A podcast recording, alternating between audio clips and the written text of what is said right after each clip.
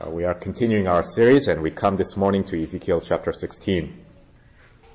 As we have seen in previous weeks, chapter after chapter, the message of God's judgment coming upon Jerusalem has been faithfully declared by the prophet Ezekiel around the year 592 BC, a few years leading up to the destruction and exile of God's people in 586 BC.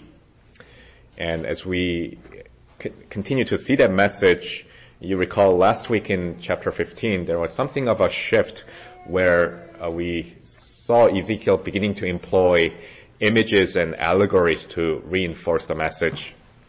We saw the people of Judah being likened to a useless vine that is good for nothing but to be thrown into the fire for their acting faithlessly. And our chapter this morning will continue that same message and theme through another imagery and allegory which Ezekiel employs. And it concerns a marriage relationship, a covenant relationship between God and his people. God's people are being pictured here as a woman. A woman who became a faithless bride, an adulterous wife, in fact, a serial prostitute who pursues and pays for a multitude of other lovers while being married spiritually. So that is going to be our passage. Ezekiel chapter 16. And as you can see, this is quite a massive chapter. Uh, it is uh, 63 verses long. Uh, this is the longest chapter in Ezekiel, and it is the longest allegory that you're, gonna, you're going to find in the entire Bible. Uh, this single chapter itself is longer than six of the 12 minor prophet books we have in the Old Testament. So quite a long chapter. Our scripture reading this morning is going to take about 10 minutes. So children, it's going to be very long reading for you. Uh, it may be hard to follow along and to understand. So, but so that I don't lose you, uh, just remember that God's word this morning is making a gospel point. That when people don't believe the word, when people live in sin and don't repent, and when they serve idols, God's word is saying to us that it's like being a woman who is immoral and unfaithful to her husband. But Jesus says he came to make a pure woman out of an adulterous and sinful woman. Uh, just like the words you heard earlier from the song, from heaven he came and sought her to be his holy bride. The gospel declares God's grace and love to sinners in that Jesus takes to himself a bad woman and makes her his own wife. So when Jesus saves sinners, he saves a bride for himself and the church is the bride of Jesus Christ. So just remember that in all the lengthy reading and in the complicated words and things that you don't understand, uh, it is declaring to you the basic gospel message. Well, before we begin our reading, just a couple of interesting notes for all of you on Ezekiel chapter 16 as a reminder. And the first comes from Charles Spurgeon, the famous Baptist preacher. Because of the graphic language we're going to read in this chapter describing the imagery of Israel's prostitution, Spurgeon, ministering in 19th century Victorian England, felt that, and quote, a minister could scarcely read it in public. Well, we of course correct our Baptist brothers' sentiment by remembering that all scripture is profitable and the church is to give herself to public reading of scripture. So that's one note that I want you to take with you before we begin our reading. The second one comes from Thomas Goodwin, the 17th century Puritan. Goodwin uh, was part of the Westminster Assembly in the 17th century that produced the Westminster Confession of Faith and the Catechisms, our doctrinal standards. And it's an interesting uh, bit of information in church history, in God's providence, that of all places in the Bible, God used one particular verse from this very chapter, Ezekiel chapter 16, to convert Thomas Goodwin at age 20. It's a reminder that our God does marvelous things through His Word. So with those reminders and a rather lengthy introduction that perhaps matches the length of the passage itself, uh, let's seek God's help and blessing as we come to His Word this morning. Let's pray together.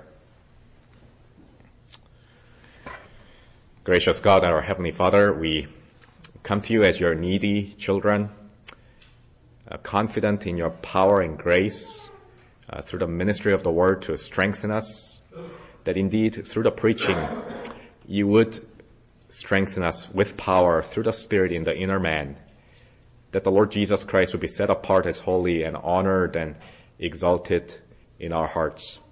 We pray that you would establish every one of the saints in this room and build us up in our faith.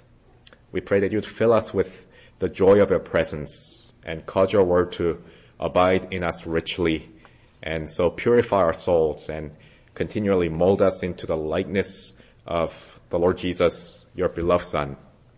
And we pray that you do so to an ever increasing degree of glory in each of us.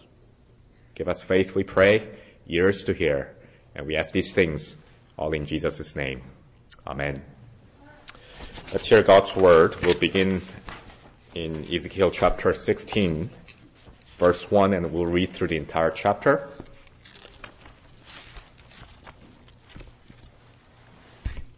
Uh, this is the word of God for us this morning. Again, the word of the Lord came to me. Son of man, make known to Jerusalem her abominations and say, Thus says the Lord God to Jerusalem, Your origin and your birth are of the land of the Canaanites.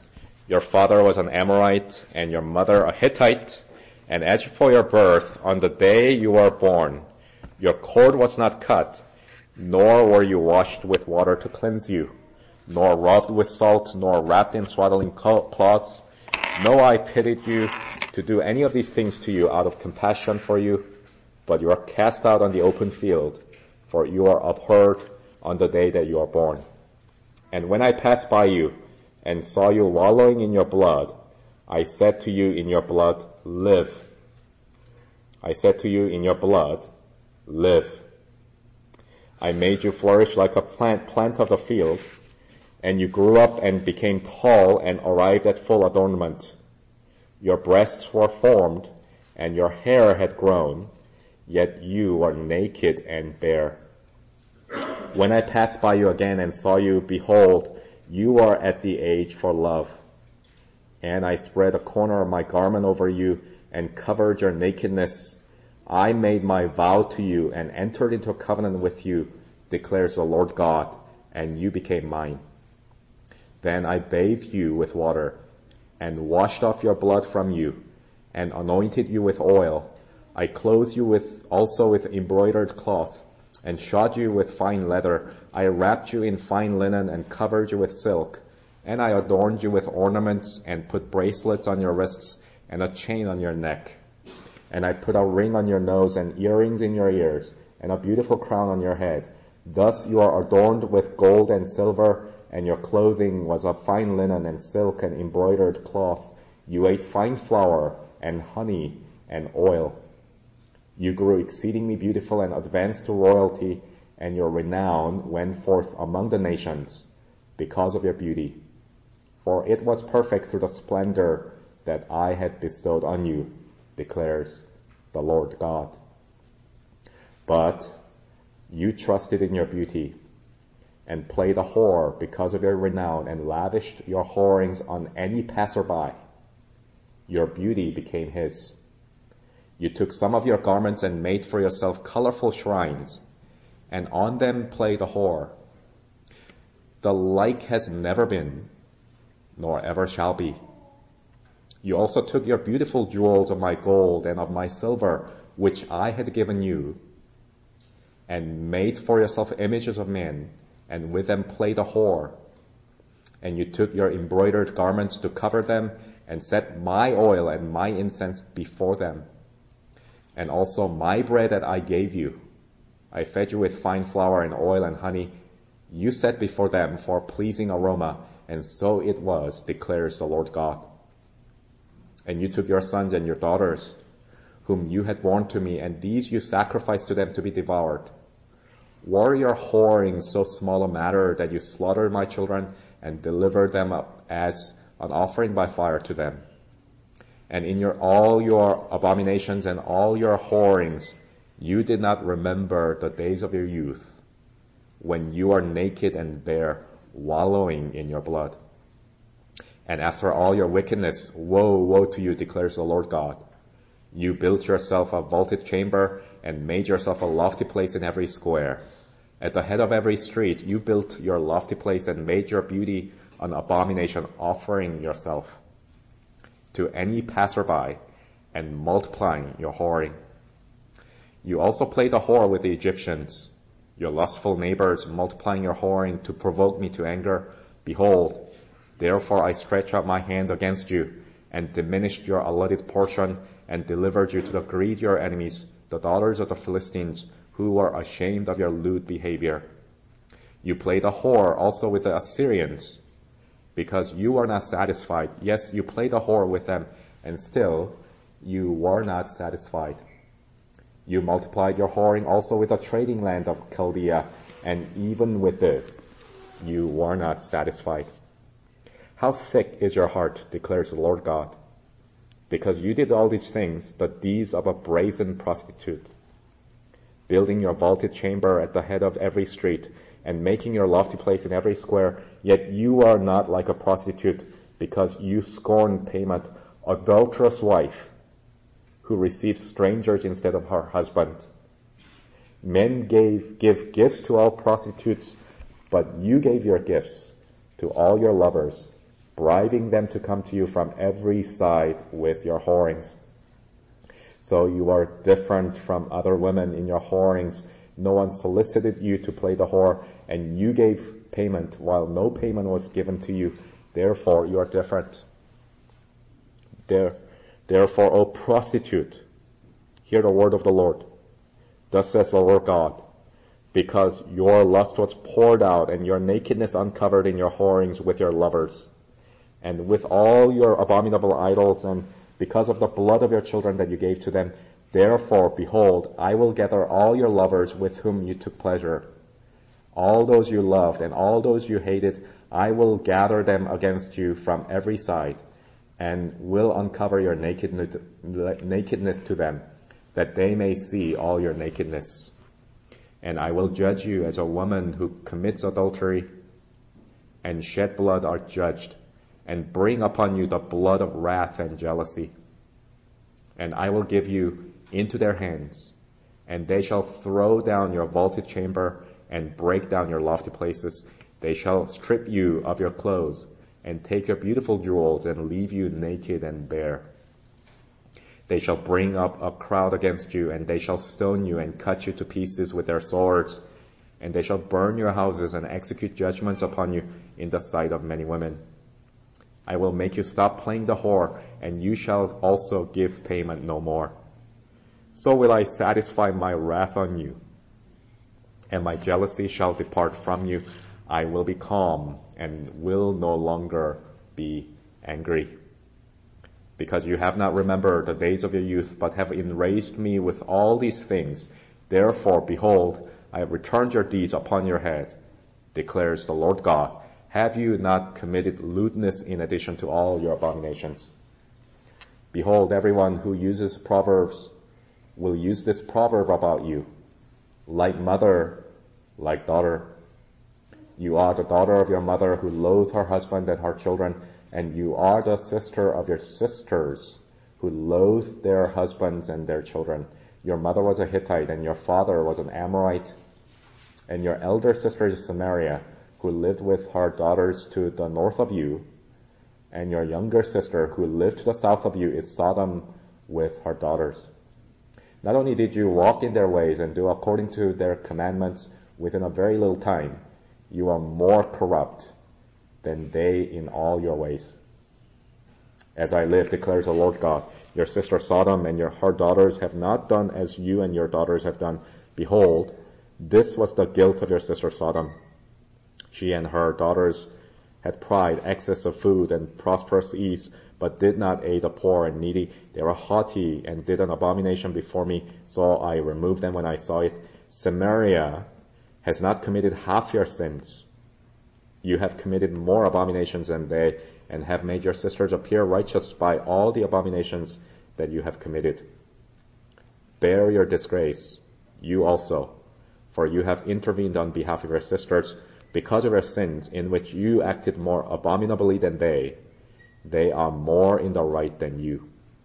So be ashamed, you also, and bear your disgrace, for you have made your sisters appear righteous.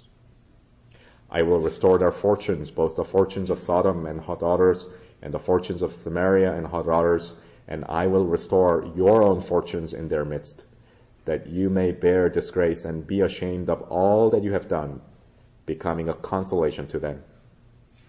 As for your sisters, Sodom and her daughters shall return to their former state, and Samaria and her daughters shall return to their former state, and you and your daughters shall return to your former state. Was not your sister Sodom a byword in your mouth in the day of your pride, before your wickedness was uncovered? Now you have become an object of reproach for the daughters of Syria and all those around her, and for the daughters of Philistines, those all around who despise you. You bear the penalty of your lewdness and your abominations, declares the Lord God. For thus says the Lord God, I will deal with you as you have done, you who have despised the oath in breaking the covenant.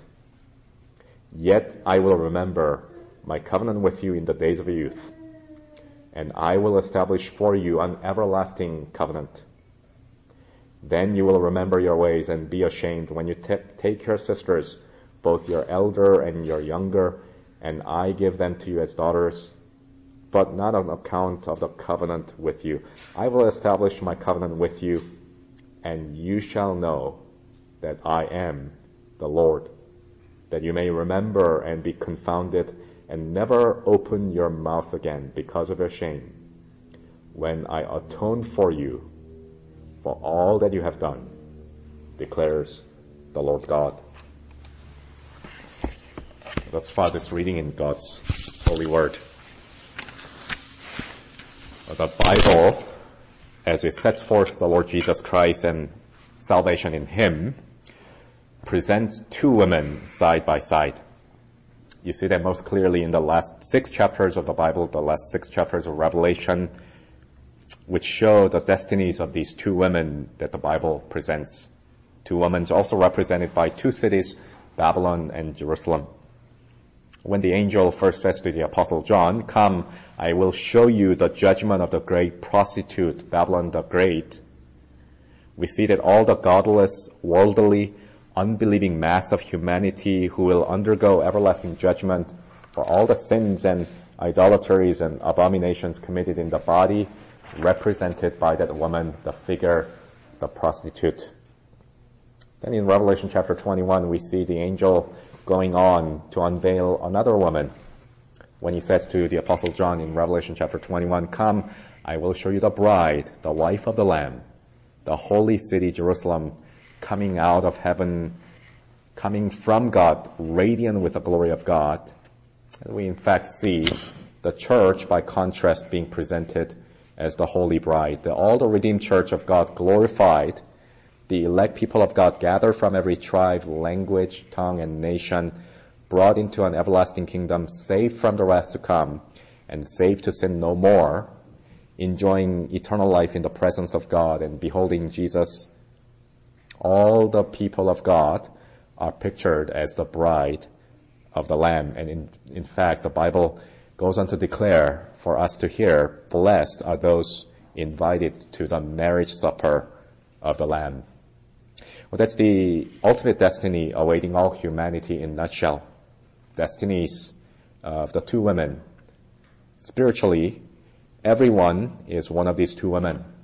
There's no in between. Spiritually, you are either a bride or a prostitute, either a believer united to Jesus Christ or one outside of Christ, still in sin, not forgiven and not cleansed. Well, here we have an allegory given, ultimately projecting us to that destiny for humanity, allegory of a faithless bride turned prostitute. In order to illustrate the spiritual history of Israel, in order to point to the fact that the coming destruction and exile upon God's people are but an outpouring of the righteous anger of God as that of an injured and incensed husband towards a wife in her adultery and infidelity and harlotry in order to point to the justice of God's righteous punishment of his people as his bride, we have this allegory declared by the prophet Ezekiel. In fact, the allegory begins with a divine charge given to Ezekiel, verse 2. The Lord says, Son of man, make known to Jerusalem her abominations. God desires to declare to his people their sins. God wants Ezekiel to make known to Jerusalem all that they have done wrong in his own sight. But this is one of the works of the Spirit. As Jesus says, convicting the world concerning sin, righteousness, and judgment to come. The Lord does this, exposing sins among his people because he's a gracious God. Whenever he does that, believers, in your own life through the word, it is so that you may be brought to repentance and faith and new obedience and newfound joy of salvation in the Lord Jesus Christ. Well, this allegory charged through the history and progression of his faithful, faithless people, Israel, not just to work out God's purposes of judgment, not just point to the coming judgment in the destruction of Jerusalem in the 6th BC, 6th century BC, but ultimately to reveal God's purposes of salvation to be found in Jesus Christ, to be declared for all ages. Ezekiel is declaring the abominations of God's people ultimately to point God's people to their source of salvation to be unveiled in the coming of the Lord Jesus Christ. Well, there are four stages that I want you to see this morning as the chapter unfolds. We're going to see four things as we work our way through the text. We're going to see first what God's goodness and loving kindness is like. And then secondly, we're going to see what sin is really like. And thirdly, we're going to see something of the nature of God's wrath and judgment. And then finally, what God's grace is like in the covenant. So each of these things I want you to ponder and think through what exactly the nature of each of these things uh, would be as you ponder your own experience as Christian believers. Uh, first then in verses 1 through 14, we see how lavish God's goodness and kindness is toward his people. The Lord is lavish. That's the word I want you to think. He is unlimitedly generous, good and kind, full of pity and compassion, and his lavishness is shown in the way in which God brought up Israel from birth to maturity. You see this allegory pointing to their development as a nation, although Israel, the God's, the people of God were Gentile and pagan in origin. Their father was an Amorite and mother a Hittite. Although they were helpless and abandoned like a helpless infant, wallowing in their own birth blood, the Lord took them in. The Lord washed them and cleansed them and clothed them and the Lord took care of them and the Lord made them live. This is a language of adoption. The Lord who saves us is just like that. He looks after us. He gives us life and salvation and sustenance. He shows pity and compassion precisely in our misery and helplessness. He comes to us and showers upon us blessings. When we were formerly and naturally pagans and aliens, yet He, in His mercy, comes to adopt us into His household, and He so lavishly and generously takes care of us. That's the picture we are given at the beginning of this allegory. And then verse 8 on, this kindness is expressed in a different image of covenant marriage.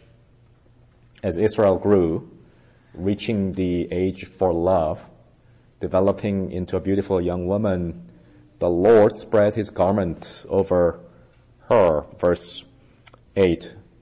Just like Boaz in the book of Ruth spread his garment over Ruth on the threshing floor, thereby extending his protection and obligation over her, the Lord covers the nakedness of his people, entered into a covenant and made his marriage vow to her. Again, verse 8.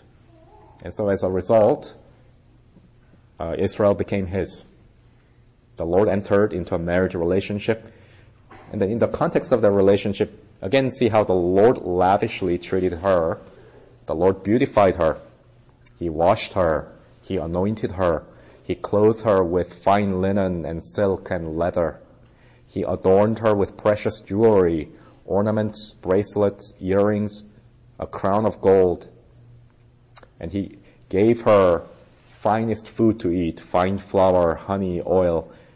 The Lord bestowed upon her honor and splendor, advancing her to royalty so that she became exceedingly beautiful among the nation. This chosen nation, Israel, on the received, becoming the recipient of God's lavish blessings, became advanced from among all the nations. And this is a picture, brothers and sisters, of what God does to his people whom he blesses, whom he calls to himself, whom he calls to be his bride. He's so lavish, so great is his bounty, so unrestrained is his goodness and kindness and generosity, even when we were helpless, undeserving of it, spiritually and materially. The Lord, if I can say this uh, in a reverent manner, the Lord pampers his people in his goodness. He takes undeserving people and he takes them to himself to be his own. And he clothes them. He clothes them with the fine linen of the gospel. He feeds us with the finest wheat and honey of his word. He adorns us with a, as it were, graceful garland of his wisdom and precious jewelry of his instruction as the book of Proverbs pictures that blessing for us. That was the beginning the spiritual beginning of Israel, the people who were once pagan and Gentile in nature, in origin, when God's goodness and loving kindness came to them, the Lord revealed to them His lavishness. Oh, how true is that for you, believers? Indeed, when God's goodness and loving kindness came to you, He brought you to the Lord Jesus Christ. He dealt with you bountifully in His lavishness and kindness and goodness. He's a God who even sends rain both on the righteous and on the unrighteous. There's a sense in which the Lord is kind and merciful and good even to his enemies. So that was the beginning, the lavishness which the people began to taste. But then secondly, verses 15 through 34 Look secondly, something of the nature of Israel's sin. And consider how absurd and insane and self-destructive a thing, a sin, uh, really is. The insanity and absurdity and self-destructiveness of sin. Against such lavishness of God, we see in those verses how Israel multiplied their sin against the Lord. And God calls it, um, they're engaging in prostitution. The manner in which they prostituted themselves is by throwing away all that God has given to them, exchanging all that God has blessed her with. Uh, this woman is casting all those things at the feet of the nations she entered into prostitution with. And what a picture of sin is. Sin is essentially spending away, squandering away what God has bestowed upon you for purposes other than glorifying Him. Everything this woman has been given, everything Israel has been endowed with, embroidered garments, fine jewels of gold and silver, and fine food, you read in verses 15 through 21, she's giving them all away in her whoring on passerbys. This is a picture of the spiritual history of Israel. Not turning to the Lord, but turning to the pagan nations for salvation. And such was the insanity of sin that even her children that belong to the Lord, she is sacrificing on the altar of this world, as many in our own generation and in our world do, both spiritually and literally sacrificing children on the altar of this world. Sin and spiritual adultery, therefore, essentially involve an insane exchange. Exchanging contentment with what God has given and blessed you with for covetousness, coveting things that others have, coveting and lusting after desires that are illegal, and coveting which is uh, the Bible calls idolatry in your heart. Sin is replacing gratefulness or setting your hope on God with worldliness, setting affections on the things. A sin manifests itself in the history of Israel in pursuing nations. Rather than serving and turning to the Lord, they were turning and turning to and pursuing nations as the source of their security and their satisfaction. You see that uh, beginning in verse 26, the list of nations, Egyptians and Assyrians and uh, Philistines and Babylonians, one after another, the Israelites began to turn to them. And the Lord said, you whored after them and prostituted yourself with them. So that's the picture in this allegory of the spiritual biography of Israel that God gives of what Israel has done in their sinfulness and abomination. They threw away all the blessings God has lavishly bestowed upon them, and they went after other things, other nations, other people that are not God. Now this section, therefore, uh, sets before us uh, what is already always true of, of sin. Just want you to notice three things quickly. How sin comes about in the lives of God's people. Uh, sin comes first and foremost when people become forgetful of God's lavishness and goodness and kindness and blessing them. From the Garden of Eden down to our own experience, it's when we become forgetful and ungrateful in our heart, it becomes a fertile ground for spiritual adultery. Then secondly, we see how sins and idols, which is setting things and people more valuable than Christ himself as the goal and aim of your life, sins and idols always make you spend and squander. The Lord says to them, this is how absurd this is. It defies even the customary practice of prostitution. In the history of prostitution, nothing like this has ever happened. Rather than being paid for playing the whore. The Lord says, you give payment to others in order to prostitute yourself. When you sin, it is like offering your body and soul to objects of your pursuit. You give payment in order to engage in spiritual adultery. All the other cases, you receive the payment, but not in spiritual adultery. You are the one who's paying, who's squandering. And so, thirdly, related to that, uh, the Lord is revealing to us in this uh, allegory the true horror of sin for human beings made in the image of God. Rather than giving you satisfaction, this kind of spiritual adultery and sin will make the person always more unsettled and unsatisfied and unfulfilled. Look at verse 28, for example. The Lord says, you play the whore with them and still you are not satisfied. Verse 29, you multiplied your whoring and you still with this were not satisfied. The fleeting pleasures of sin cannot ever give you contentment. Sin makes people more miserable. Idolatry makes you even more unsatisfied.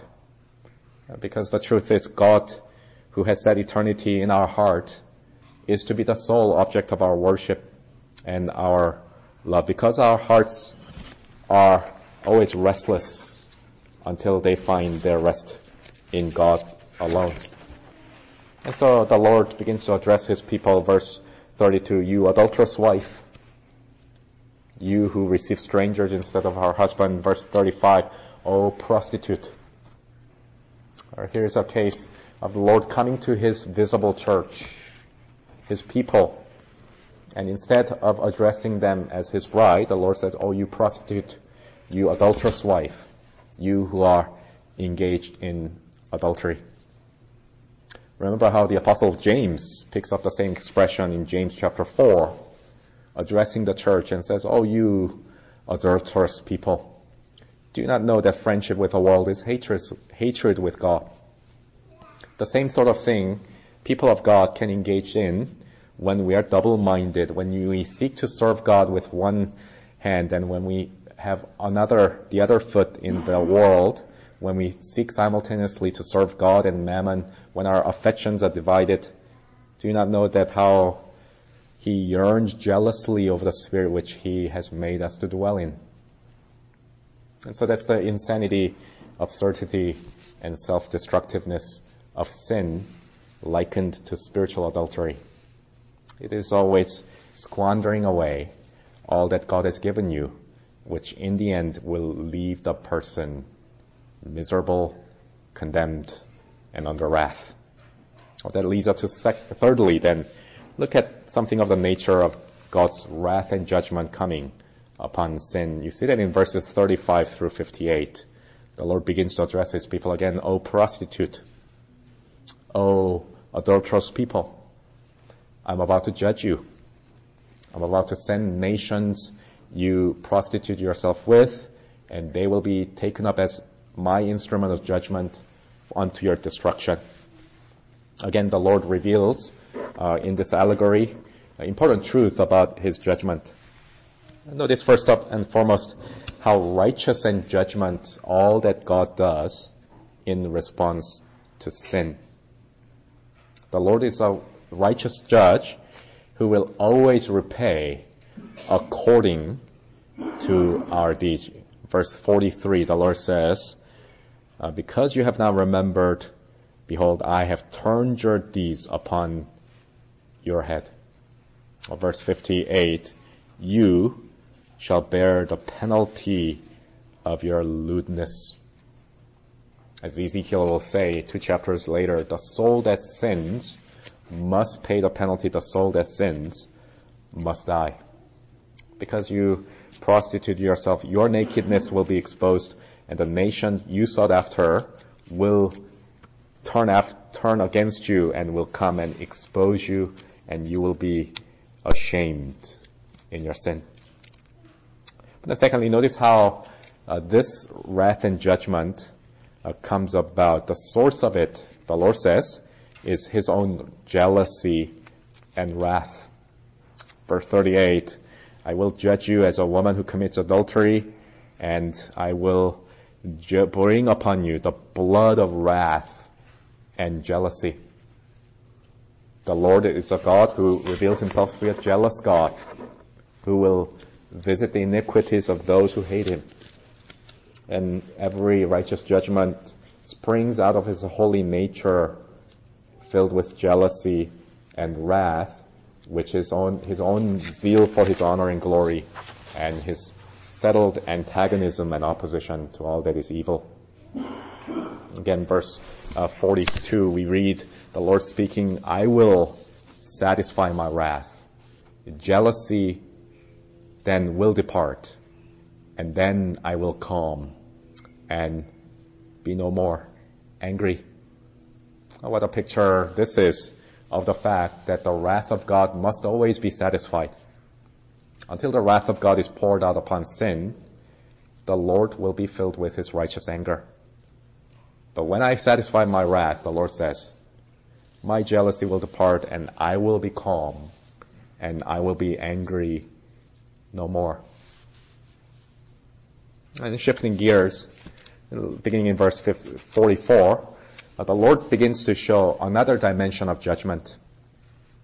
He brings the proverb, like mother and like a daughter, and there the adulterous relationship is giving away to a relationship of sorority.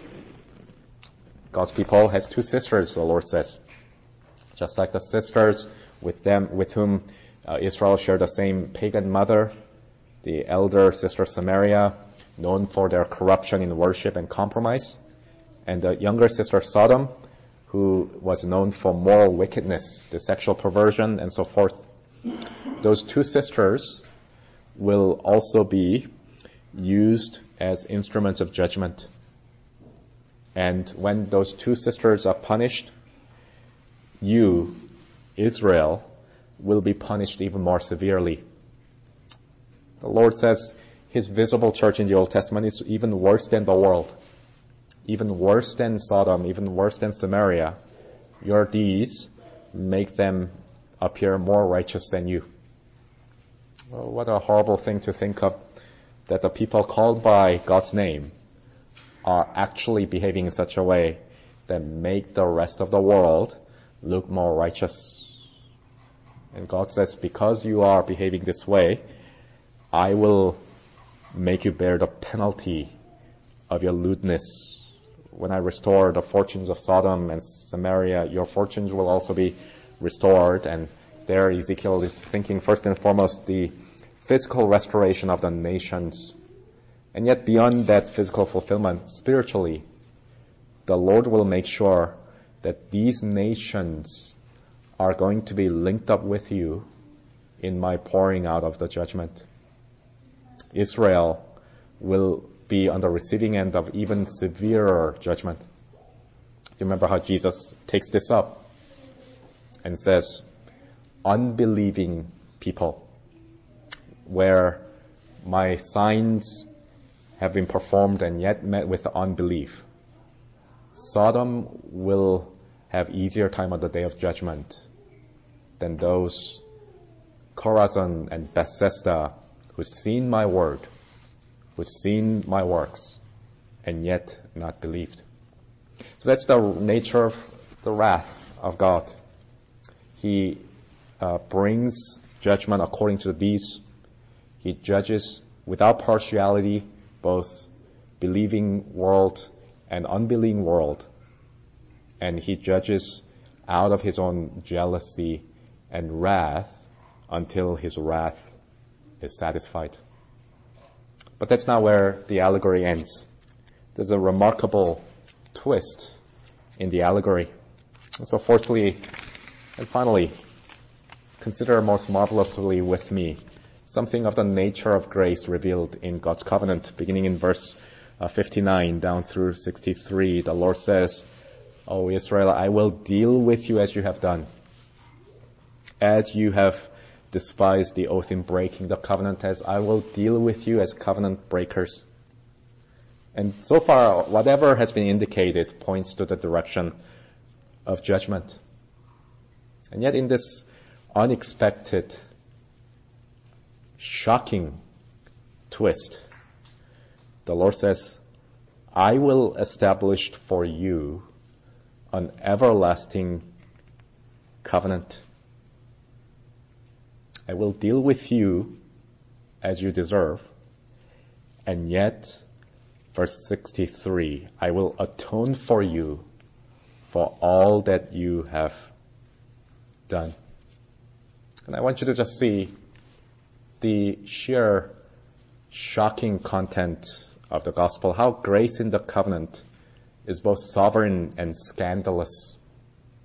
The gospel truly is scandalous. The gospel is a scandal, the stumbling block, the offense, because it is precisely shocking.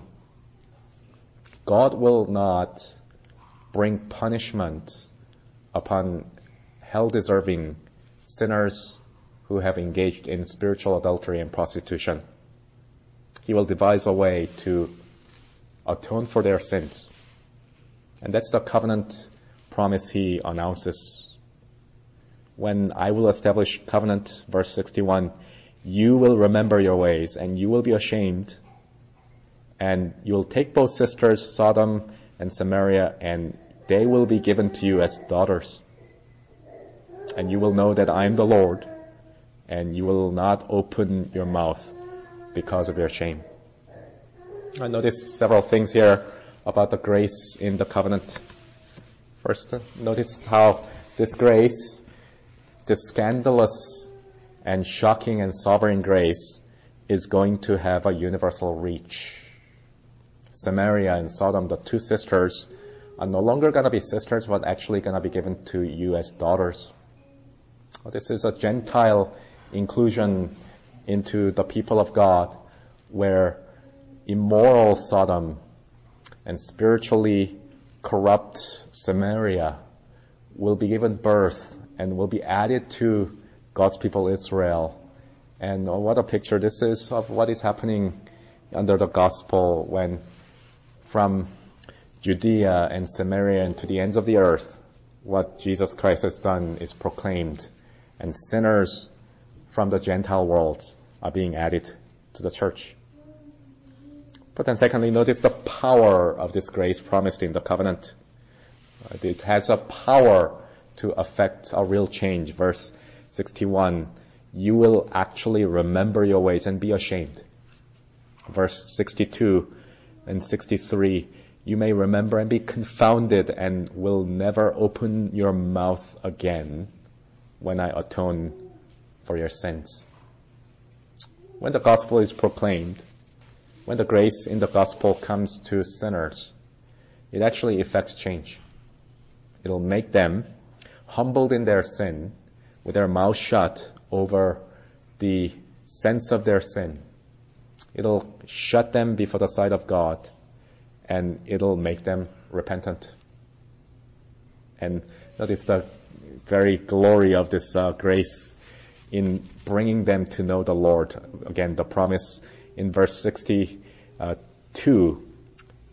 when I establish my covenant with you, uh, Uh, you shall know that I am the Lord. And this is what God does in the gospel. The Lord who has set the gospel as the covenant of grace for all the nations when he accomplishes his atonement, when he atones for their sins, will bring about this change all the way to the ends of the earth so that they will all know that I am the Lord. From the least to the greatest, they will acknowledge that I am the Lord. And the question is, what is this everlasting covenant? What is the promise ultimately pointing to? And the answer is clearly given in the rest of the scriptures. It's found in the person, the Lord Jesus Christ. Jesus, who has been given as a covenant to the Gentiles.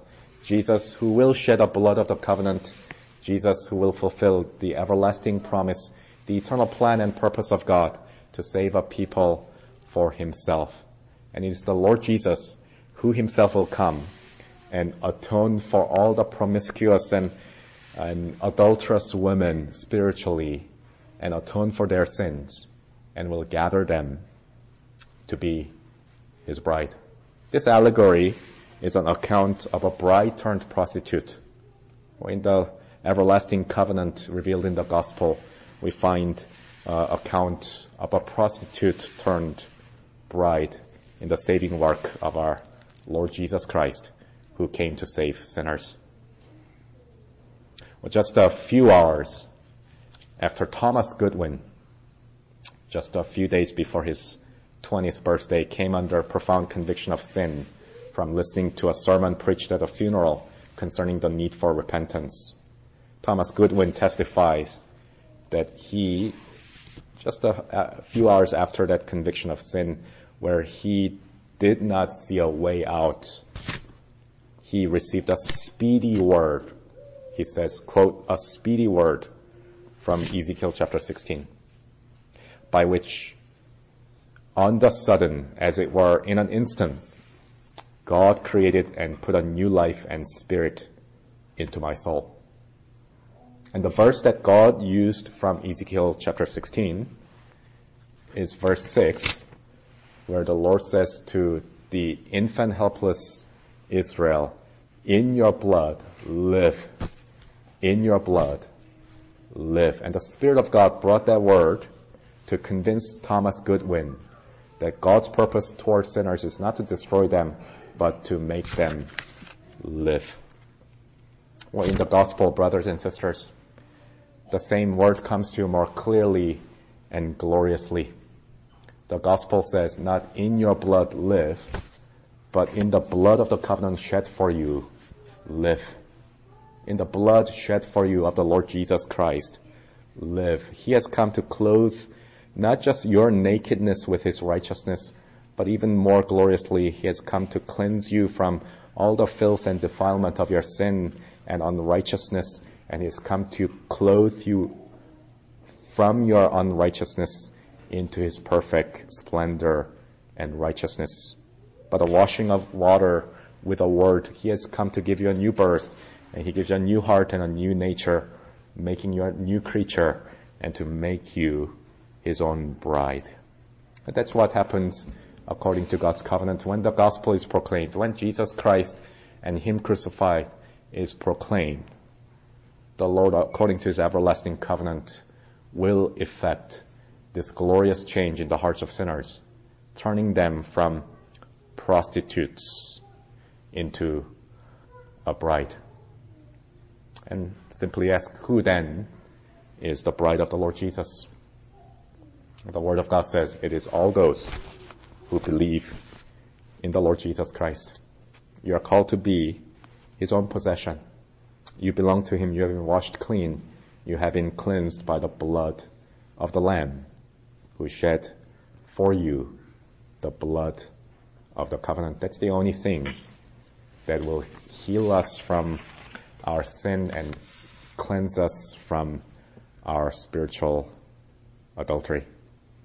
And He, in all His fullness and all His grace, has come upon this earth to shower upon you goodness and kindness and mercy in lavish, immeasurable bounty. And so come to the Lord Jesus continually. Uh, he is the Savior of His church. And He comes to offer Himself to you in the gospel. And then the question is, if the Lord truly made me a bride, what is it that He requires of me? If I've come to faith in the Lord Jesus, how shall I live as His bride, being prepared for the wedding supper of the Lamb? And the Bible gives us one answer. It is that you love the Lord Jesus Christ with all your heart, with all your soul, with all your strength, with all your mind, and you be filled with love incorruptible. You display to the Lord Jesus your first love, your virgin love, your wholehearted love.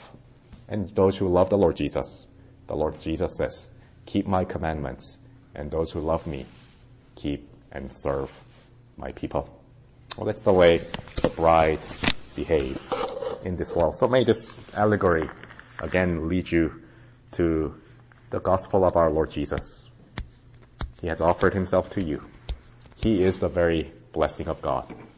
And God's people cling to him, never exchange him for lesser things. And cling to him until the day he comes to take his whole church to be his bride. Let's pray together.